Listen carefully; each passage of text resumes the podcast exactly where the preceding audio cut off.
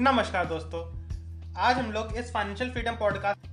तीसरे एपिसोड में बात करेंगे एक बहुत ही ज़्यादा इम्पोर्टेंट मनी इक्वेशन के बारे में, जो शायद हम लोगों को बहुत पहले से ही पता है बट उसे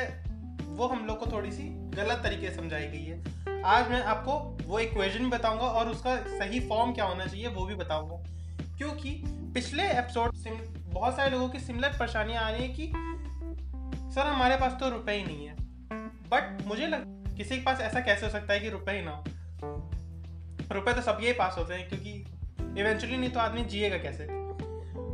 बस हम लोग को ये देखना है कि हम लोग के पास जो रुपये आ रहा है, उसे हम लोग लगा कैसे रहे हैं, कितना लगा रहे हैं और कहाँ कहाँ पे लगा रहे हैं। और उसके बाद इस इक्वेशन की मदद से आप उसे एकदम अच्छे से, इस इक्वेशन को समझने के बाद आप अपने रुपए को बहुत ही अच्छे से लगा पाएँगे। नमस्कार दोस्तों, मेरा नाम है उत्कर्ष मित्तल और I am a certified financial consultant and a founder of you and me financial तो शुरू करते हैं आज का पॉडकास्ट जैसा कि मैंने आपको पिछले एपिसोड में बताया था कि रिटायरमेंट के लिए आपको अप्रॉक्स फिफ्टीन परसेंट अपना, अपनी रिटायरमेंट के लिए आपको अपनी सैलरी के एटलीस्ट फिफ्टी परसेंट सेव करना चाहिए प्लस अपने बच्चों की एजुकेशन के लिए five percent of your monthly salary five percent for your child marriage and other events and 5 to 10 percent for your dream planning 5 to 10 percent for your dream planning जैसे कि आप, जैसे जैसे भी आपके ड्रीम्स हो, उस हिसाब से आपने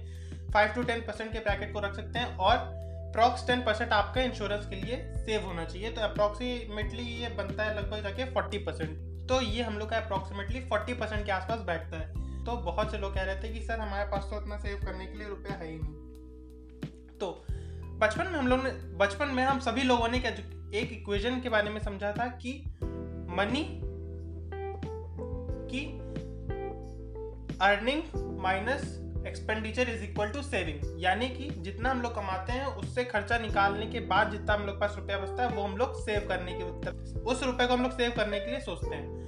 बट मुझे लगता है कि इस इक्वेशन को थोड़ा सा हमें उलट के देखना चाहिए, जिससे कि हमारे आगे के सारे इवेंट्स अच्छे से बीत पाए। तो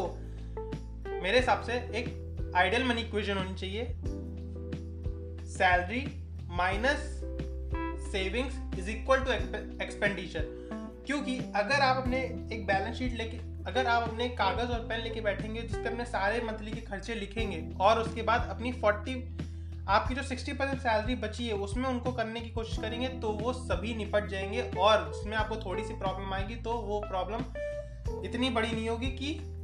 वो आपके आगे के सारे सपनों को पूरा करने से ज़्यादा ज़रूरी हो। तो अपनी छोटी प्रॉब्लम्स को फेस करिए और अपने आगे के सारे ड्रीम्स को अचीव करने की आपकी पूरी इसमें सिक्योर आपकी पूरी सिक्योरिटी हो जाए क्योंकि आपके, आप इनमें सभी कुछ अपना कवर कर चुके होंगे पहले से ही।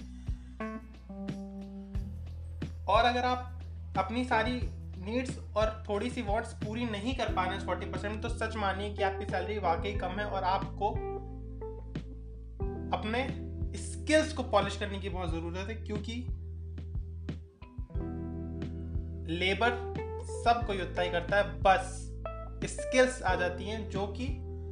आपको ज़्यादा लोगों से, दूसरे लोगों से ज़्यादा सैलरी देने में मदद करती हैं। तो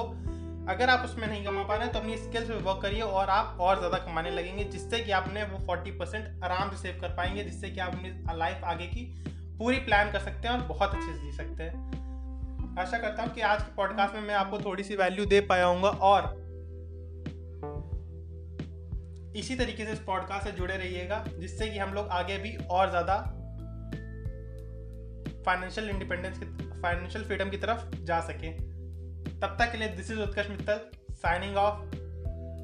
until we meet again